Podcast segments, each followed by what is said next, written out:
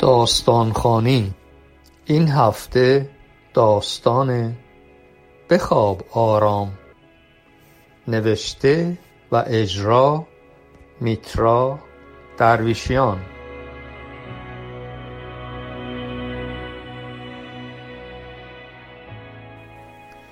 دیشب تا صبح درگیری بود. صدای رگبار مسلسل نمیگذاشت چشم بر هم بگذاریم. تعداد زخمی هایمان زیاد بود و نمی توانستیم از منطقه درگیری دور شویم هر کدام خاموش در گودال های خود نشسته و تکان نمی خوردیم. با هر لرزش سنگی یا درختی دستمان بر روی ماشه می رفت. بوی خون و درد از هر گوشه به مشام می رسید. مدت ها بود که جوانیمان را در کوهستان می گذراندیم. یاد گرفته بودیم با صدای پرندگان از یکدیگر خبر بگیریم. احمد که بچه شمال بود تیر خورده. ساکت بر جا نشسته و صدایی از او به گوش نمی رسید و اصلا گلوله به کجای بدنش اصابت کرده. همه دل نگرانش بودیم و نمی‌خواستیم او را از دست بدهیم. منتظر فرصتی بودیم تا به جای امنی برسانیمش. بعد از دو روز با استفاده از سیاهی و تاریکی شب به سراغش رفتم. تکان نمی‌خورد. سرش چون لالهای بر روی زانوان لاغرش افتاده بود.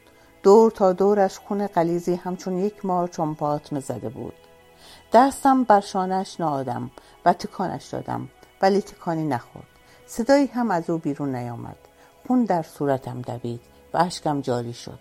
آری باید باور می‌کردیم نبودنش را. احمد هم از دست داده بودیم.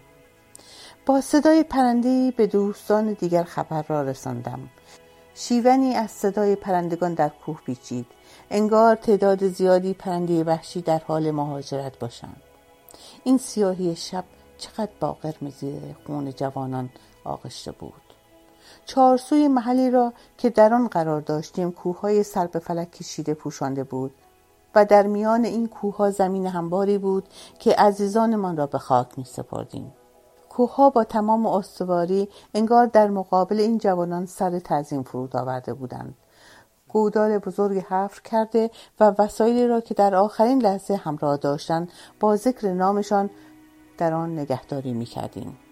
تا دو سه روز هیچ یک از ما حوصله حرف زدن نداشت و زمانی به طول انجامی تا به خود بیاییم و مبارزه را از سر بگیریم. صدای شیون پرنده ها از هر گوشه کو به گوش می رسید چشمانم را می بندم.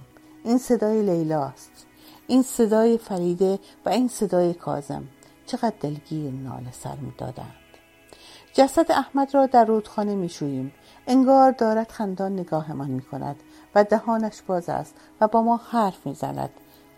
بهار که بیاید همه به خانه باز می گردیم. مختار برایش لالایی می خاند و منیژه زیر لب زمزمه می کند. بخواب آرام رفیق من و اشک مجال نمی‌دهد.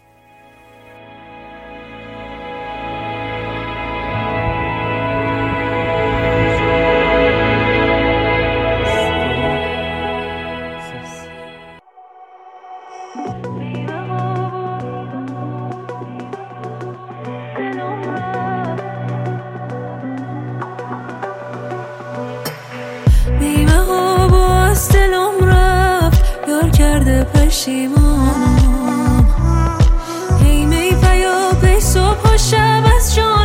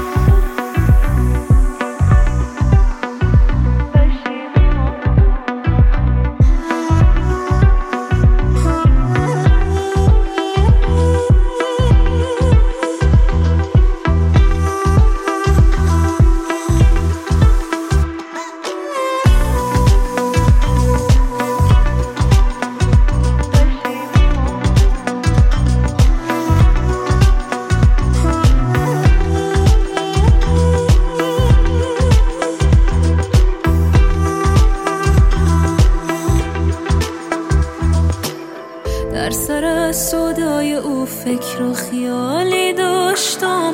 ما که همچون چشم او جام زلالی داشتم. ما از ابرم پرید تازه فهمیدم کجام. ای خدا ای ساقیا موچه